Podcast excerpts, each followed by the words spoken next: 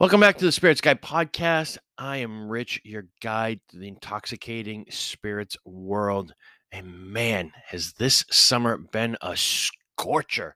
Uh, and this week has been no different. It's been a hot one this week. You know, it's it's the middle of the summer. Typically, not a lot going on in the spirits world around this time. You know, everybody's gearing up for the big fall season, but there has been some cool things that have happened in the last week. Um, mainly for me personally, I got to do a store pick of Rittenhouse four year bottled and bond rye. Uh, I get to do that with my friends at Heaven Hill. And that was my 15th barrel pick that I've done. And then this week, my 16th barrel pick, I got to do a barrel proof Old Forester store pick.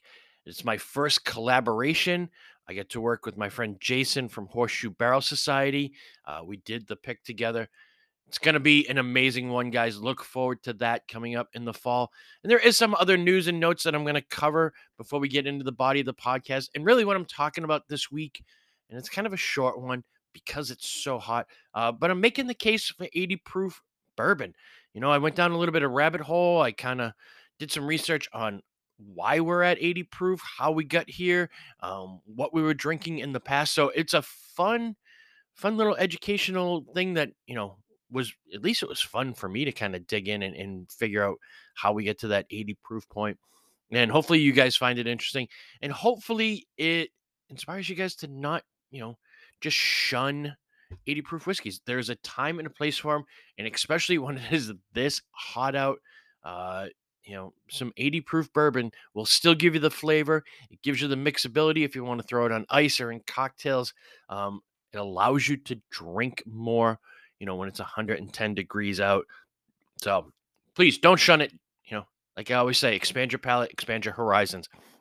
And before we get into that, I'm going to talk a little bit about some other news that's been going on in the spirits world as of late. And uh, yeah. So hopefully, if you guys like what's going on here, and if you're listening, then obviously you do.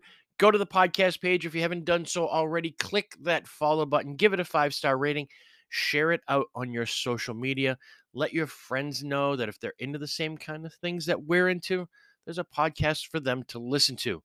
Follow on Facebook and Instagram, where you guys know I'm always posting pictures of things I'm drinking, what I'm listening to, books I'm reading, whatever, all of it. Um, you can also, you know, leave comments, reviews, and message me through both those platforms. And for anything else, if you've got a sample that you're curious as to my opinion of, uh, if there's something I have tasted here that you would like a sample of, and I just did up a few more samples this morning uh, to bring in for some of you guys. And if you want to just come here, hang out, geek out about movies, music, TV, books, whatever, and drink some cool spirits. And by the way, I am still looking for a permanent co host for this circus. You can email me at the spiritguide89 at gmail.com. All right. Hope you guys enjoy this episode. Stay cool, stay hydrated. We'll talk to you again soon. Cheers. All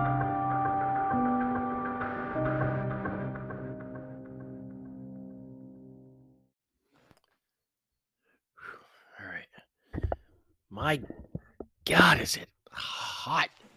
It's hot again. Jesus. Um wow. Here we are tonight. Today, man, you know, as I'm recording this, which is actually Thursday of this week. You know, the podcast will come out tomorrow.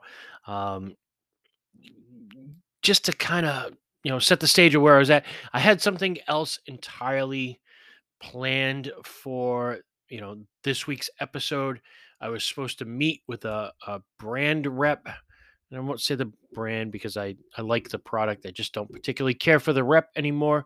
Uh, but we were supposed to sit down, have an interview, and that was going to be this week's uh, podcast. And at the last minute, he kind of bailed on me, and that left me to kind of squirm, which is when I do my best business. Uh, and I figured out something on the spot, change gears immediately to what you know we're doing tonight, which is I'm talking about 80 proof bourbon, and I'll explain why as we get a little bit more into it. Um, and, you know, I'm going to start out by doing a little comparison tasting of a couple of 80 proof bourbons here. I am pouring a little bit of Penelope, just the regular, none of their, you know, specialty one off thingies. Um, all right, little technical difficulty there. So I'm comparing Penelope Bourbon 80 proof to Old Crow. Now, if I was doing this just on sentimentality, this wouldn't even be a competition, because anybody who knows me knows my love for Old Crow. Uh, but I figured I would give Penelope another chance. You know, I bought this when it first first came out, and I tried it because I heard all the hype and all the buzz, and then yeah, it didn't do a lot for me because it was 80 proof, and I was in that mindset. Again, I don't. We'll we'll talk more about the 80 proof thing later on. Um, but you know, since we're going to talk, might as well drink. All right, let's try this Penelope. Mm. So the Penelope is a four grain. And again, I'm not going to go too deep of a dive on anything we're tasting tonight just because I did it all last minute. So there wasn't, I did research. I just did different kind of what I felt was more important research. And I think you guys will be, hopefully you'll, you'll find this interesting, what we're going for. So yeah, that Penelope 80 proof, kind of light, watery. It's it's the embodiment of to me what everybody complains about when it comes to 80 proof bourbon. Old Crow. Mm. Just so much more flavor. I love me some Old Crow. Uh, so yeah, that's what I'm gonna be sipping on while we we talk here. Um, I mean, the winner of those two is definitely Old Crow by by and far. So yeah, tonight we're to be talking about 80 proof bourbon. It's sort of place on the landscape why 80 proof bourbon even exists, uh, which you know I found to be very very interesting. But first, I mean, let's talk about the spirits world in the last week, and uh, you know some of the things that I'm I'm going to rant about. Now, two kind of cool things that are kind of cool but are also sort of rant worthy to me. Uh, Jim Beam announcing that they're investing $400 million into their Booker Noe Distillery, which is in Boston, Kentucky. You know, they have one in Clermont. This is the one that they have in, in Boston, Kentucky. I love the fact that they're investing in the distillery, but my question is where is that money coming from?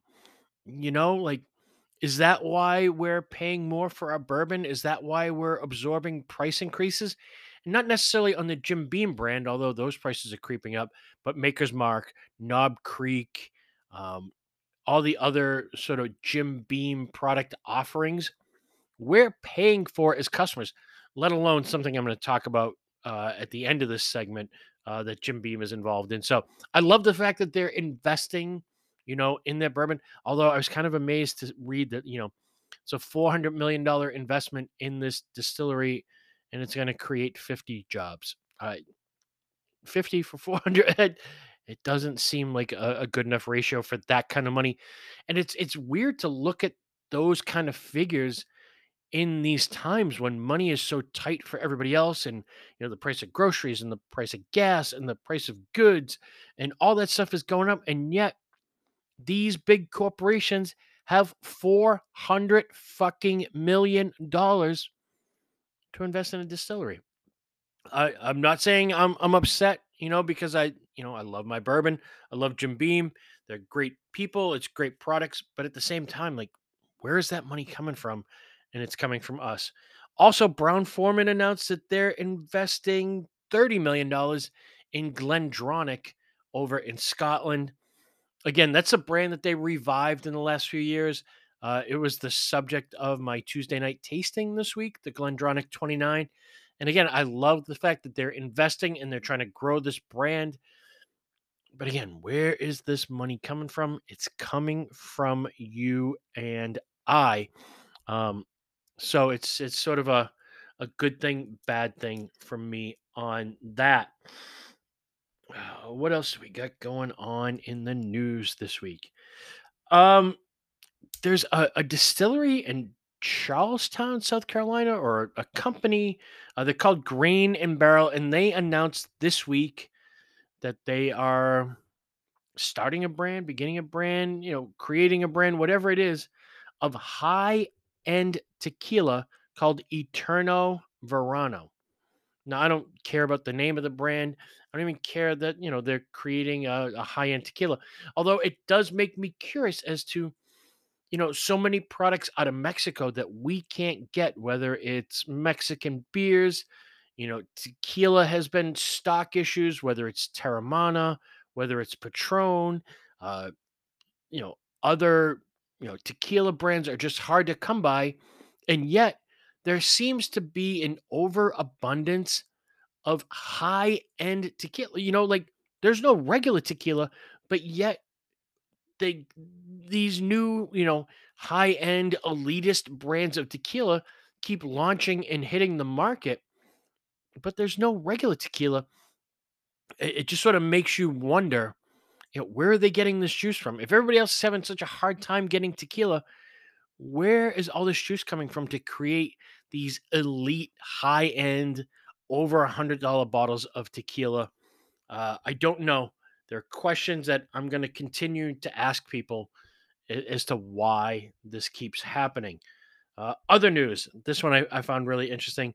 Uh, i read this report this week that tennessee whiskey uh, whiskey advocate did a whole article on them of you know it's starting to take its place in the spotlight and it's you know Tennessee whiskey is growing and it's emerging. And, you know, the, the stat was it's up 6%. It's sort of a skewed stat. Now, again, I love me some Tennessee whiskey. I just, you know, did all the Nelson Greenbrier stuff. That stuff is amazing. Everybody knows how I feel about George Dickel, Chattanooga, Corsair. I mean, these places are, they're putting out amazing products but I don't see that on a sales end, on the retail end for me. Um, you know, I'm tasting a lot of stuff, but even I have a hard time converting some people into trying some of these whiskeys from Tennessee. I don't know if they don't like the name Tennessee, they think they have a weird taste. I, I don't know what it is, but Tennessee whiskeys are a hard sell at, you know, at the ground level that I'm working on. And this also brings up a point of you know all these marketing magazines i read and you know industry magazines i see the word depletion a lot you know like uh, boston beer company you know depletions are down. All depletion means is that it leaves the wholesaler's warehouse and goes to my back room. When they report depletions are way up that doesn't mean that sales are way up. It just means that they've stuffed it all on the retailers. Um, but it doesn't necessarily translate to sales. So this whole concept that Tennessee whiskey is up 6%, I did a little bit of a deeper dive in it. In the top 7 brands of Tennessee whiskey and, you know, from 1 to 2, the disparity is huge. I mean, the gap between the number 1 selling and the number 2 selling is huge. But here's the honest to God truth. 4 out of the top 7 brands of Tennessee whiskey are Jack Daniels. It's regular Jack Black Label, it's Gentleman Jack, it's Jack Daniels Single Barrel, and Jack Daniels Rye. That isn't the category is up. That is one particular brand that happens to land in that category is up by 6%. You know, and they're also including Jack Apple, Jack Fire, Jack Honey, uh, and all that stuff. So that's four out of the seven. Here's the other three, by the way. Number two is Old Smoky, uh, which earlier my friend Kevin had actually brought me a bottle of the Tennessee bourbon that Old Smoky makes. It's called James Ownby. Really, really good. Tasty stuff. Uh, not available here in Massachusetts. But most of what the general public knows of Old Smoky is salted caramel moonshine, uh, salted watermelon moonshine, cherry moonshine, fruit punch moonshine, old Smoky moonshine pickles. So they're more known for flavored whiskey than actual, you know, bourbon or Tennessee whiskey. And that's the number two brand of Tennessee whiskey. Uh, and then Uncle Nearest and George Dickel are the other two brands. So those are the three that round out the top seven. And the disparity between you know, Jack and Uncle Nearest uh, is a is a chasm nobody could cross. Uh, and George Dickel, who had the whiskey of the year a few years ago, is not even close to what Jack Daniels is doing for sales. So it's an interesting stat that Tennessee whiskeys are up when in fact it's just one brand that's up. And Jack Daniels is the category of Tennessee whiskey. Uh, here's a section I, I feel like we're starting to discuss every week. Here's five whiskeys you're never going to find. Uh, every week, Whiskey Advocate, in you know, in the emails that I read, you know, they do a sort of new whiskeys of the week, and you know, they're sometimes it's it's a good read, and sometimes you know it will inspire me to go looking for things. But for the most part, they're just things I am never ever gonna find, and a lot of times it's like oh 280 bottles distillery only and i wonder like well why the fuck do you publicize that? Why do you publish that? Why do you put that out to you know a million readers across the globe when there's only 280 bottles available at the distillery in you know tucson arizona? Eh, it just i don't know why they promote something that you can't get but that's kind of what they do. So i've learned to have fun with it and here it is. Here's some whiskeys we're never going to see uh, Balvenie 16 year French oak. I would love to try this, uh, but I can't get Balvenie 12 year double wood. I can't get any Balvenie right now. There's none in America, but yet they're announcing a new release of the 16 year French oak. I'm sure it's delicious. I'm a sucker for, you know, anything French oak. As much as I'm a sucker for anything that says PX on the label, if it says French oak, I'm usually down for that when it comes to whiskey. Uh, Glen Scotia, eight year PX barrel. Again, uh, maybe a thousand bottles in existence. Uh, Dry Fly, which is out of Washington State, uh, does their cask and release series where they partner with local breweries.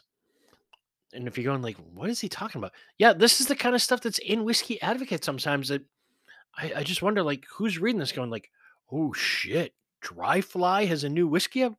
So I think there's three in this cask and release series. They're all sort of brewery collaborations where they lend their whiskey barrels to a local brewery who then age a beer in the whiskey barrel and then give it back to them and then they finish their whiskey in that. Uh, Sláinte 18. It's an 18 year old Irish whiskey. It's a brand that's owned by Liev Schreiber.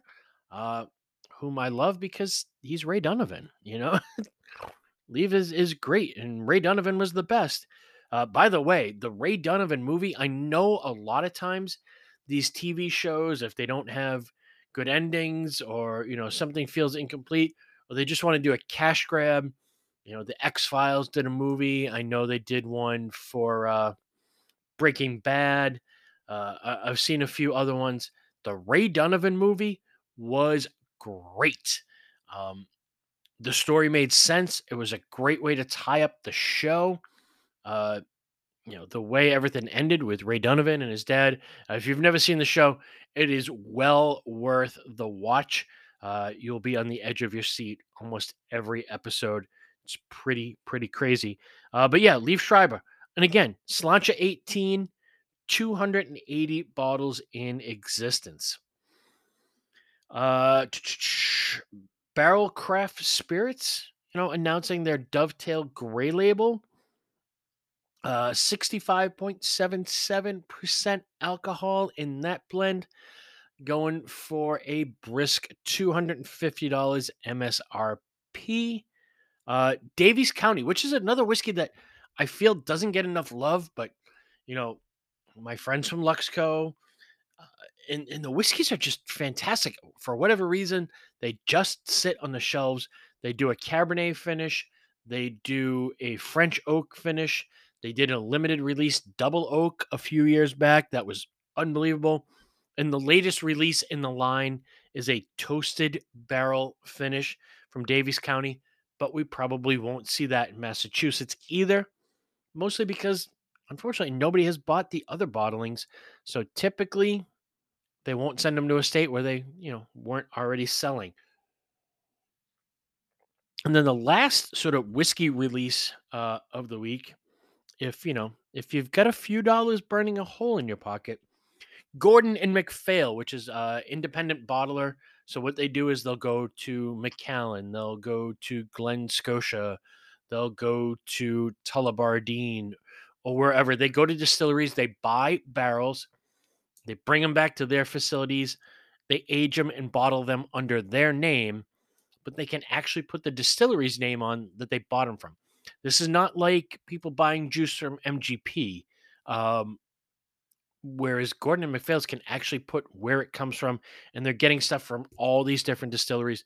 They're phenomenal products. Unfortunately, I feel like Americans don't fully understand the concept. But you know, I'm sitting on a, a Macallan from 1997 that was distilled by Macallan, and then Gordon and MacPhail's bought that bottle, and it's a single cask release of Macallan made in 1997 uh, that was aged for 12 years pretty rare item that is irreplaceable. And what they've done, they've announced that they just released a 1949 vintage 72 year old scotch from the Milton Distillery. 180 bottles in existence. Whew. I mean, that is a lot. 72 years. You definitely could not do that in Kentucky. Uh, you know, by 25, 30 years, the barrel would probably be empty. So only in a cooler climate can you let something go for 72 years.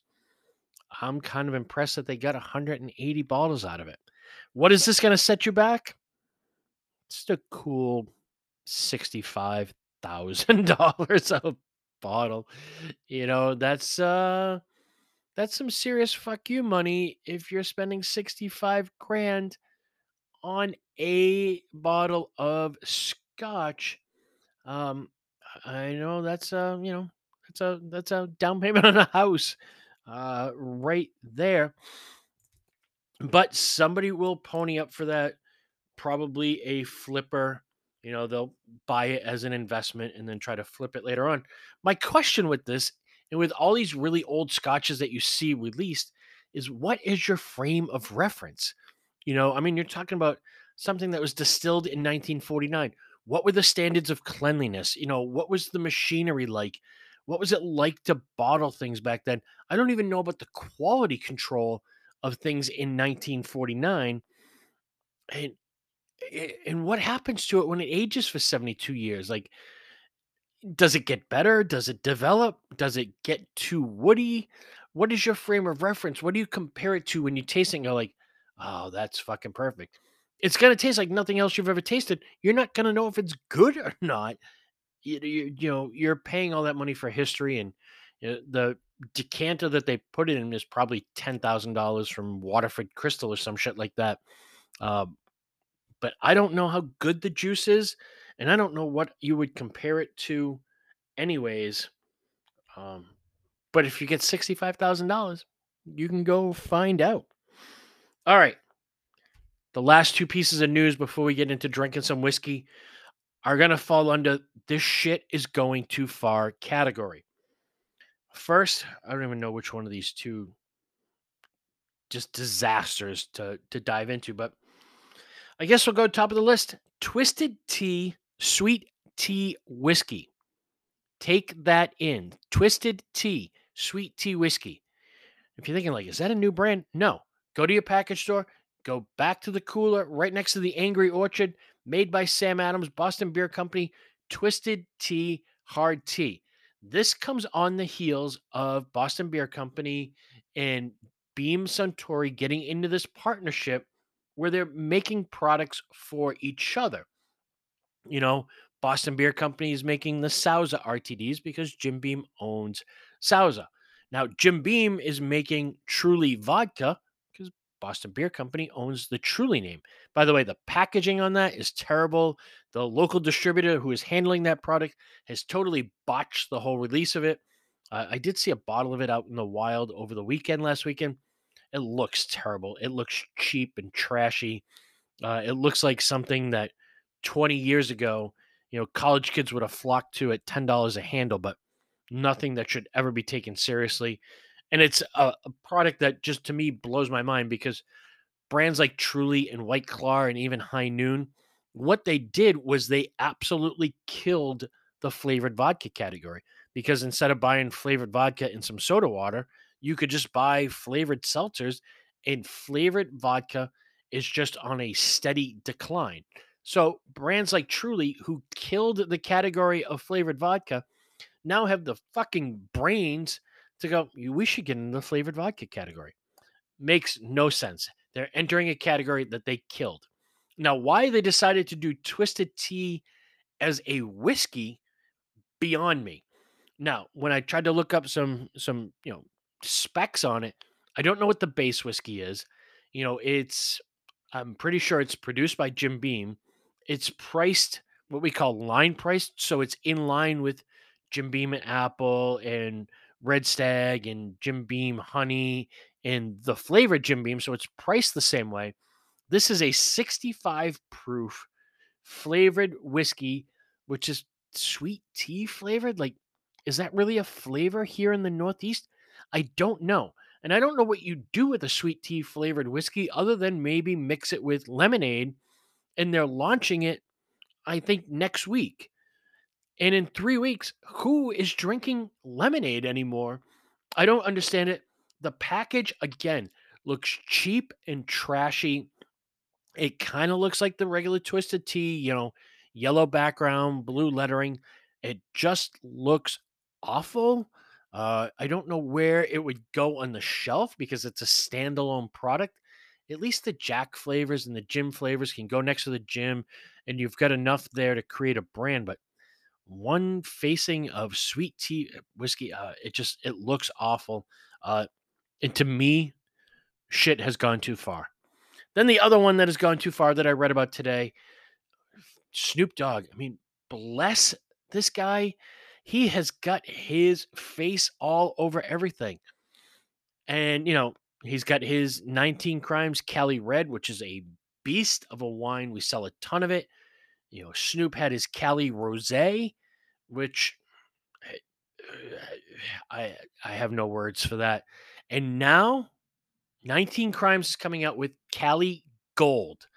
It's a sparkling white California wine. So kind of like a a champagne-ish kind of thing, a, a bubbles from California for Snoop. It, it's gone too far. You know, uh, I've nothing but respect for for Snoop, and hell, he's a cool character. But lest we not forget, like this guy was a drug dealer. He was up on a murder charge. You know, he carried guns, like, and now he's a pop culture icon. It, first of all, it just sends a weird message about you know how to become successful. That I feel like, I feel like there's a segment of young kids out there who are, you know, dealing drugs, going, you know, like one day I'm going to be Jay Z and I'm going to be Snoop and I'm going to, you know, rise to the top. That's great if you can do that, and then you turn your life around and you get absolutely clean. Uh, but you know, there's also better paths to the top that you don't have to take the risk of potentially getting killed uh, to try to become a pop culture icon. And I just, again, I go back to this whole thing of like, we keep, you know, wine prices are going up and there's not a lot of juice out there and it's going to be hard to get wine from these areas. And yet, uh, celebrity brands keep popping up. There's so much sparkling wine out there that they went back and was like, hey, Snoop, do you want to put your name on something else? Because we've got all this extra stuff uh, please, I, I get tired of hearing like there's a shortage, there's a supply chain issue, but yet we keep launching these just one-off products and we keep flooding the market with them yet we can't get the regular stuff you know that was already on the shelf. I don't know.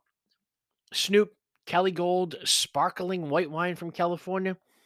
I think this stuff is going too far. All right I am roasting back here.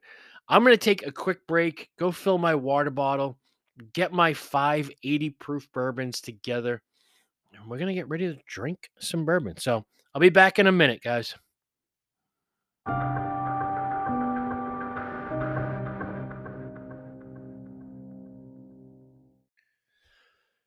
All right, here we are. We're back. Uh, took a little little walk out to the porch, cool off a little bit.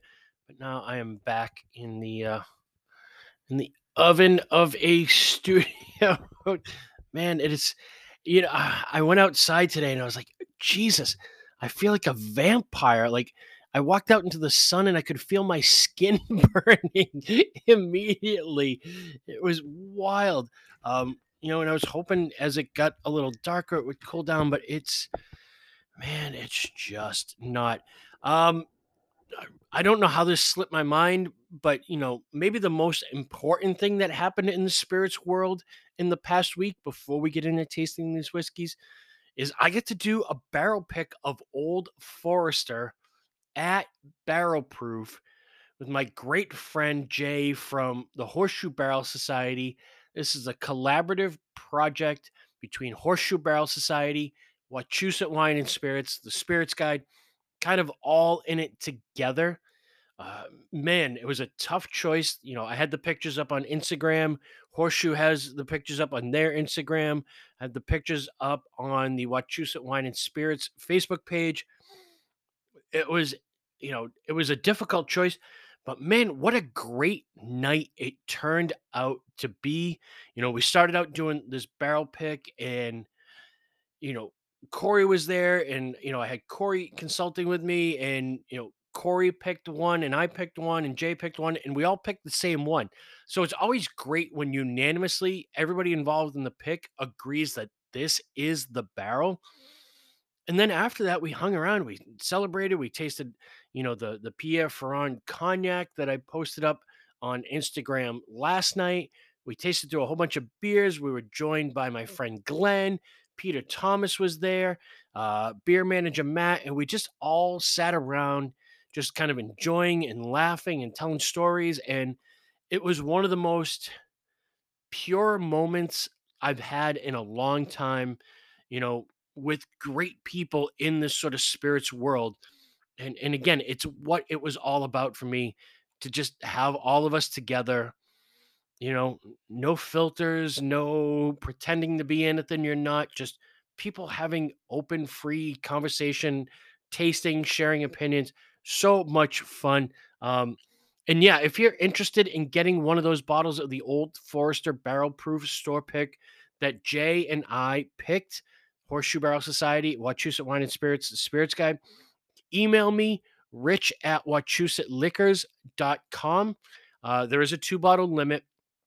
Uh, or you can email me at the spirit guide 89 at gmail.com or you can message me on instagram on facebook any of those uh, forums. And here's the kicker for every bottle you buy of the old forester store pick your name is going to go into a hat and I'm going to hold a drawing for a chance to buy a bottle of Old Forester birthday bourbon when it comes in later on this fall. So, not only are you getting a bottle of Old Forester barrel proof, you're getting a chance to get a bottle of Old Forester birthday bourbon. How great is that? I, I'm so excited to be a part of this. I can't wait to have that bottle in my hand. But such such a good time. I would have been remiss if I didn't mention that here. All right. So, like I said, I was supposed to interview somebody from a big Irish whiskey brand, and they kind of flaked out on me at the last minute, and I wasn't sure what I was going to do. And this was at four thirty, you know, and I'm recording this right now at nine o'clock. So, literally, like four and a half hours ago, all my plans for this episode changed and I walked outside and I didn't know what I was going to do. And then I felt my skin burn like a goddamn vampire. I was like, man, it's way too hot to drink 100 proof bourbon today. And then it hit me low proof bourbon. And then I got really focused and I wanted to do 80 proof bourbon, not 84, not 86, not even 81, straight 80 proof bourbon because that is the minimum that you can bottle bourbon at. It's the lowest proof that you can put bourbon on the shelf and still call it bourbon at 80 proof. So then I started to do a little dive to kind of figure out like where did this concept come from? Why is 80 proof kind of the agreed upon minimum? And uh oh man, something else I forget too that happened that's really, really big this week. And I'll just go over it really, really quickly. Uh, American single malt is getting recognized as an official classification. And I mean, it's great. My friend Amanda down at Virginia Distillery, and you know, there's so many great. We've talked about American single malts, uh, but any of you out there, and I know like Peter Thomas, who eh, kind of gets in these rabbit holes and reads all about this stuff, you know, when they're putting together the the guidelines, here's one of the things that kind of threw me. So it's going to be an official designation, bottled at a minimum of 80 proof, uh, aged in barrels that are no bigger than 700 liters. You can distill to 160 proof, so pretty standard for American whiskey. And here's the weird thing color, flavor, and blending materials are permitted.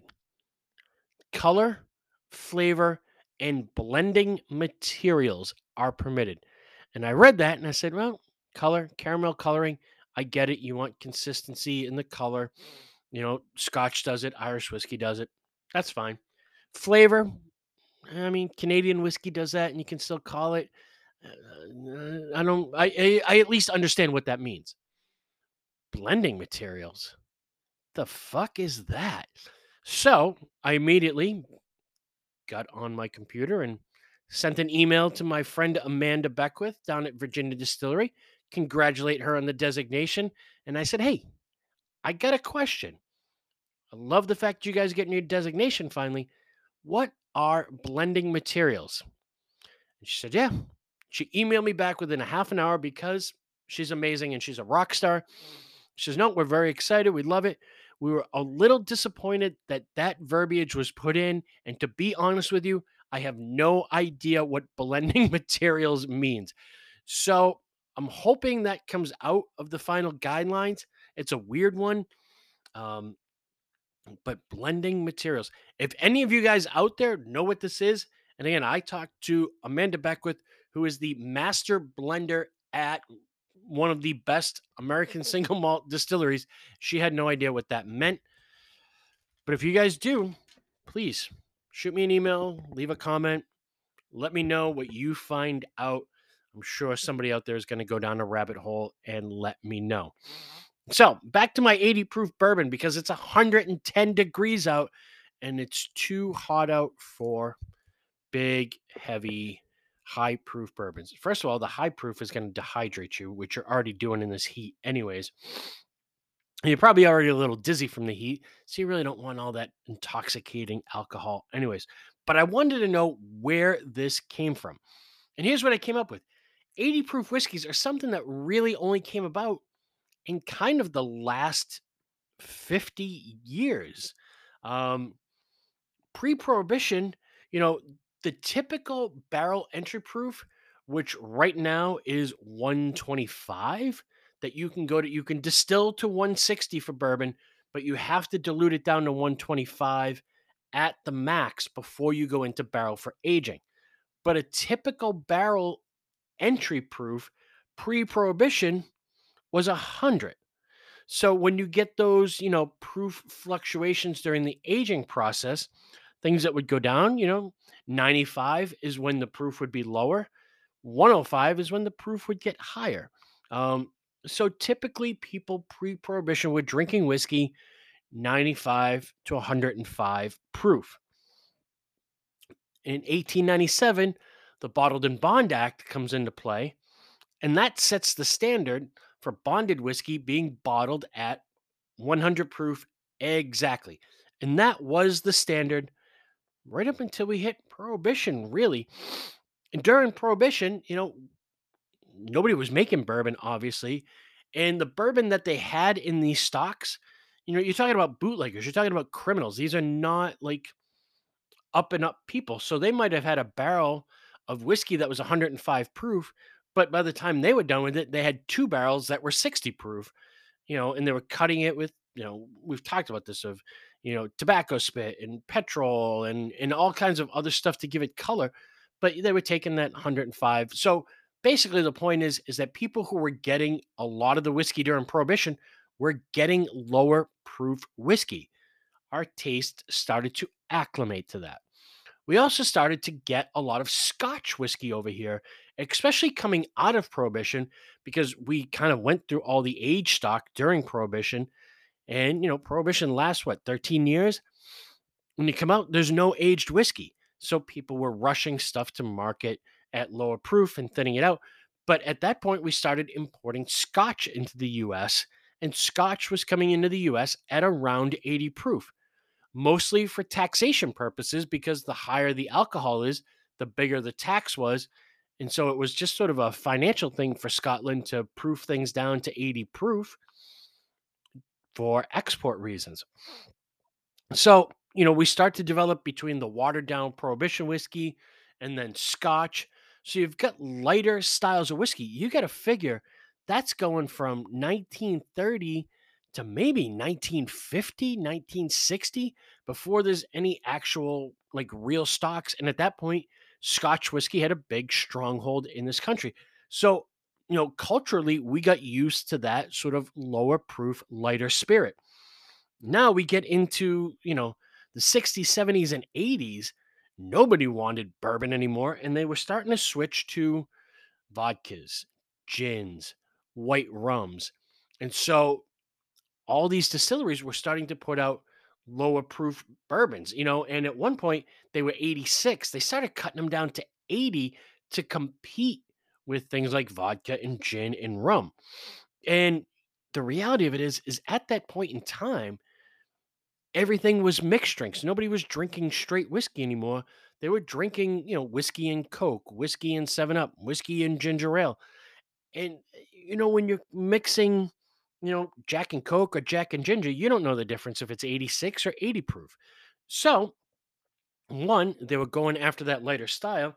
And two, yeah, by diluting it down to 80 proof, you could actually get more whiskey out of the yield. You'd have more product to sell. You increase profits. So it was sort of a twofold thing of the American palate. That's what they wanted. And from a business perspective, you know, they kept raising what you could distill to. They kept raising what you could enter the barrel at, and then you could go out at 80 proof. So all these things helped distilleries to have more product. And again, if you're mixing Jack and Coke, can you really tell the difference between 90 proof Jack and Coke and 80 proof Jack and Coke? No. As long as you can taste the Jack, you don't really have a concept of the alcohol content. Now, Julian Van Winkle was one of the guys who just adamantly refused to lower the proof of his whiskey. Uh, he believed it was perfect at a higher proof point and kind of stayed that way. But really, by the 80s, this is where we're at with, you know, 80 proof whiskey. And I think that's why sometimes you, you see people who are going after these dusties because they were higher proof, they were lower barrel entry proof. So you got to figure if you're going into the barrel at 100 proof and you're coming out of the barrel at 95 to 105, like that's just pure concentrated distillate. Totally different flavor profile. I understand now why people kind of go after dusties. Now, I'm just kind of making the argument in the case that 80 proof bourbon does have its place. And there is some science involved here. Um, one, scientifically, higher alcohol actually dulls your palate. You know, that burn of the ethanol on your palate will mask a lot of flavors. In fact, if you talk to a lot of whiskey experts, like actual experts, people who work in the distillery, you know, the distillers, the blenders, they proof things down to like 70 proof because when the whiskey is at a higher proof, it masks a lot of the base flaws in the distillate. When you proof it down lower, you can find what's wrong with the actual distillate when things are out of whack, if something's chemically off. You can hide that with a higher proof point. You know, and from all the mm, not all the research, but my quick internet research, you know, realizing like a lot of the old guard in Kentucky, they don't drink barrel proof bourbon. They drink it on ice, they drink it with water, they kind of proof it down. And really, the original initial concept of issuing higher proof bourbons was that you could proof them down to the proof point you wanted. Uh, I found this quote here from Nicole Austin at Cascade Hollow or George Dickel. Um, that is, it is not necessarily intended to be drunk at high proof. That's what she said about barrel proof whiskeys. Here's another piece of science. You know, basically, whiskey is all about molecules, and there are alcohol molecules, and there are congeners, flavor molecules. And here's the the science of it. When the alcohol, you know, flavor molecules want to rise to the top and they want to bond with the alcohol. And when the alcohol is lower, more of the flavor congeners can bond to the alcohol and they tend to sit up towards the air. So, with a lower proof, you can actually smell the whiskey a lot better. When it's a higher proof, then the flavor congeners tend to go down and the alcohol will sit on sort of the the top of of the whiskey on the top of your glass by themselves which is why when you smell barrel proof you tend to get that big ethanol nose right off the top because the alcohol is sitting right on the surface while the flavor congeners are sitting below. That is just science. I'm not saying that you know one is better than the other i'm saying that there's a time and a place for every proof point. and again the, there's nothing wrong with 80 proof bourbon if the flavor's there. And I know a lot of people think like, oh, 80 proof, it's watery, it's light, it has no body. In some cases, that's true, but do we know it was supposed to have more body than that? You know, as long as it tastes good and it feels right in your mouth, and and for me, on a night like tonight when it's hot out, I still want to taste bourbon. I don't want to drink 110 proof bourbon. I'm going to have a headache. I'm going to be dehydrated. I'm going to get a buzz and I'm going to get dizzy from the heat. It's not a good combination. So, 80 proof bourbon, I can probably have four or five of these.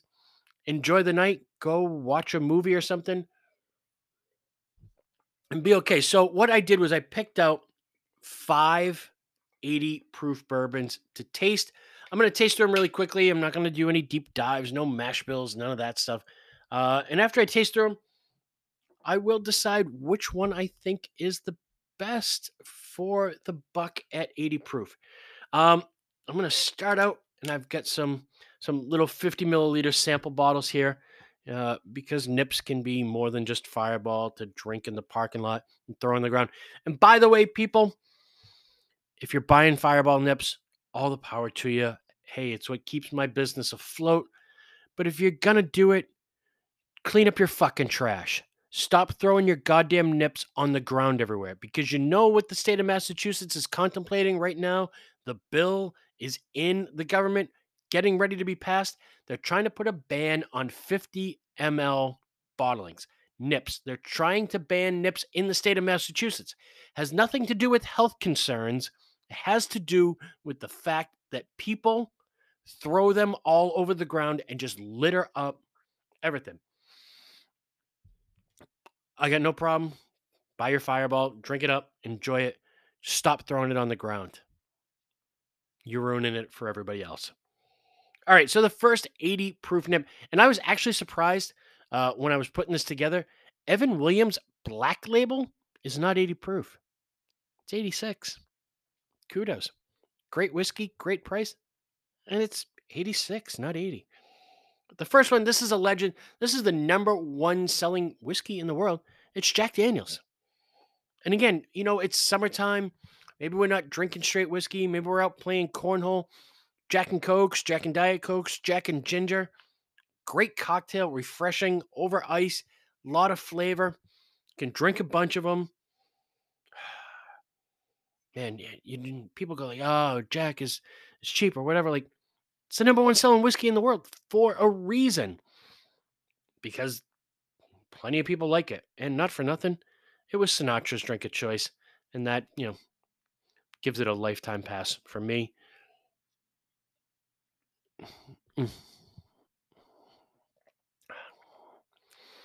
Soft, sweet, got that great banana flavor profile. Goes down easy, no burn, ton of flavor. I feel like so many people overlook Jack, you know, and I know a lot of people did until the last few years when, you know, the Jack 10 came out, the Eric Church bottling came out, single barrel barrel proof rye came out. And now this year the bonded whiskeys came out. And people are realizing like, oh shit, like Jack really does some good stuff. That is delicious. You know, I don't know why I don't drink more Jack. It's a great 80 proof sipper. All right. Next one. Stepping up to Benchmark. Now, Benchmark is from Buffalo Trace. It's the same mash bill as Buffalo Trace, it's just an 80 proof younger version of Buffalo Trace. It's the same mash bill as Eagle Rare. Uh, I forget the price of Jack, uh, but everybody knows the price of Jack. Benchmark, depending on where you get it, if you go to like Total Wine, I think you can get it for like 10 bucks a 750. Uh, I think I'm at 12 bucks on my shelf. Available in 50 mLs, 750s, and 1.75s. And they've yet to come up here to Massachusetts, but Benchmark has a whole bunch of one offs a, a bonded, a, a single barrel, a barrel proof. You know, again, it's 80 proof bourbon. So, like, I'm not looking for exciting nuances, not looking for it to, you know, blow my hat off. I'm looking for it to smell, look, and taste like whiskey, like bourbon. All right, here we go. Mm.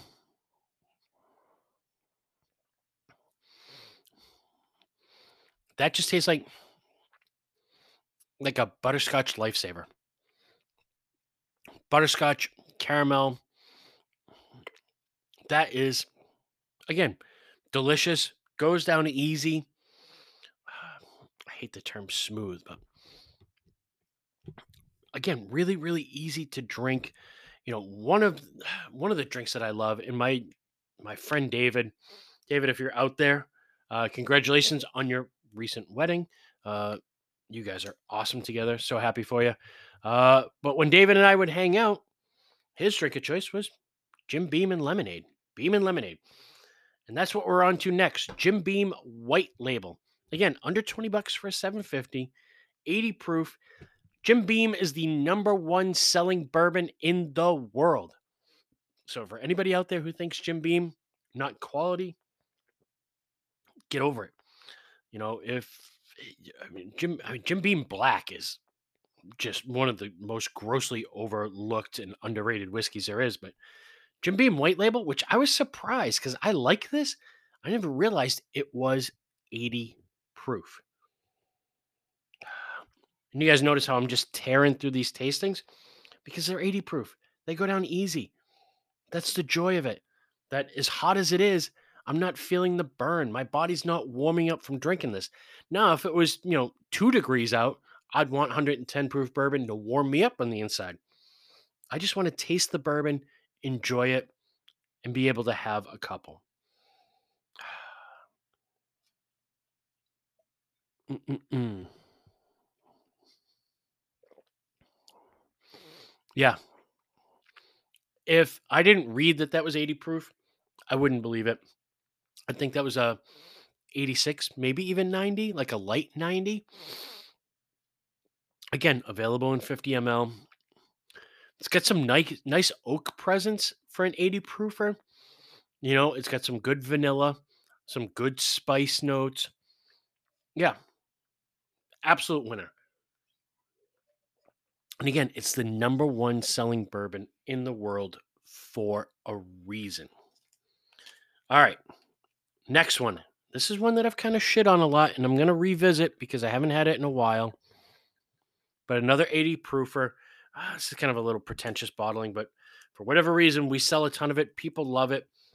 Basil Hayden, who, if you don't know, Basil Hayden is old granddad. The guy who started Basil Hayden, his grandfather was Basil Hayden, and his grandfather was old granddad. So Basil Hayden is one of the only guys who has two whiskeys named after him. It's kind of cool. Now, this is the one that people either love or they just kind of ramble that it's 80 proof and it's too watery.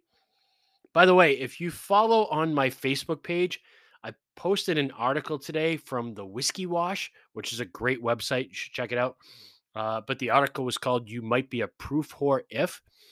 And it just put a lot of great perspective on if you're chasing higher proofs and, you know, sort of the difference between high proof and low proof. It was a fun read. It's up there on the uh, the Spirit Guide Facebook page. All right, Basil Hayden going down the hatch.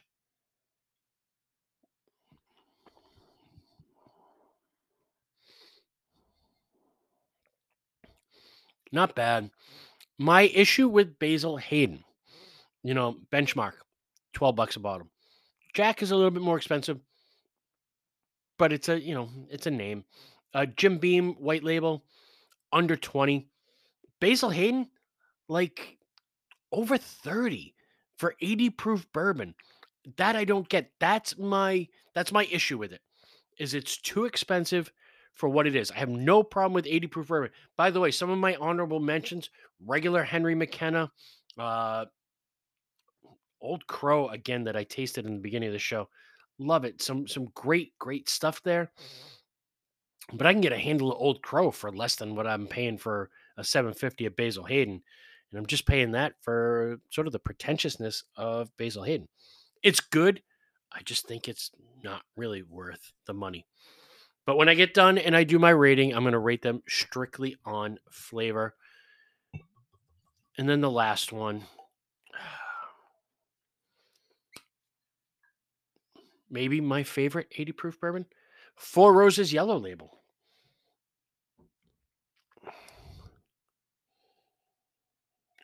You know, Four Roses, great story. Uh, you know, Jim Rutledge, 10 mash bills, you know, the, the small batch, the single barrel, the small batch select, which is just unbelievable. But this is their base model. Uh, and this shows to me, well, we'll taste it and then I'll say it. Mm. Soft, sweet, spicy, great body to it. You wouldn't know it was 80. Like anytime I I sort of see like, oh, 80 proof Four Roses, I'm like, oh shit, yeah, that's right. It is only 80 proof. I think I paid like 22 bucks for this. So it's more expensive than Benchmark. It's a couple dollars more than Jim Beam. It's a lot less than Basil Hayden. And it's my favorite out of the five, without a doubt. Um, yeah, Four Roses Yellow Label to me is the best out of this bunch. It's affordable. You know, it tastes great. You wouldn't know. I I wouldn't be surprised if there's some of you out here going like, Four Roses is really only 80 proof. Holy shit. Uh, you can get it in a handle. So it's just, it's a great value. That's the best out of the five to me. Yeah, that's what I'm going to be drinking for the rest of the night uh, when I go out on the porch after I leave this roasting uh, studio. All right. I am going to wrap it from there. Thank you guys for indulging me on this journey. As always, uh, I appreciate you all for being there. Uh, thank you guys who were there the other night doing the old Forester barrel pick. That was awesome as well. Um, as always, if you like what we're doing here, go to the podcast page, click that follow button, give it a five star rating, share it out on your social media uh, so that people who are into the same kind of stuff that we are into know that there's a podcast out there for them. Um, follow on Facebook and Instagram where you can leave comments and reviews. And for everything else, you can email me at the spirit guide 89 at gmail.com. And really quickly before I go, remember if you want to reserve a bottle or two of Old Forester single barrel barrel proof picked by myself, the spirit guide, and Jay from the Horseshoe Barrel Society, message me on any one of those platforms or rich at wachusett.liquors.com. All right, guys, stay cool out there. I'll talk to you next Tuesday. Cheers. Yay!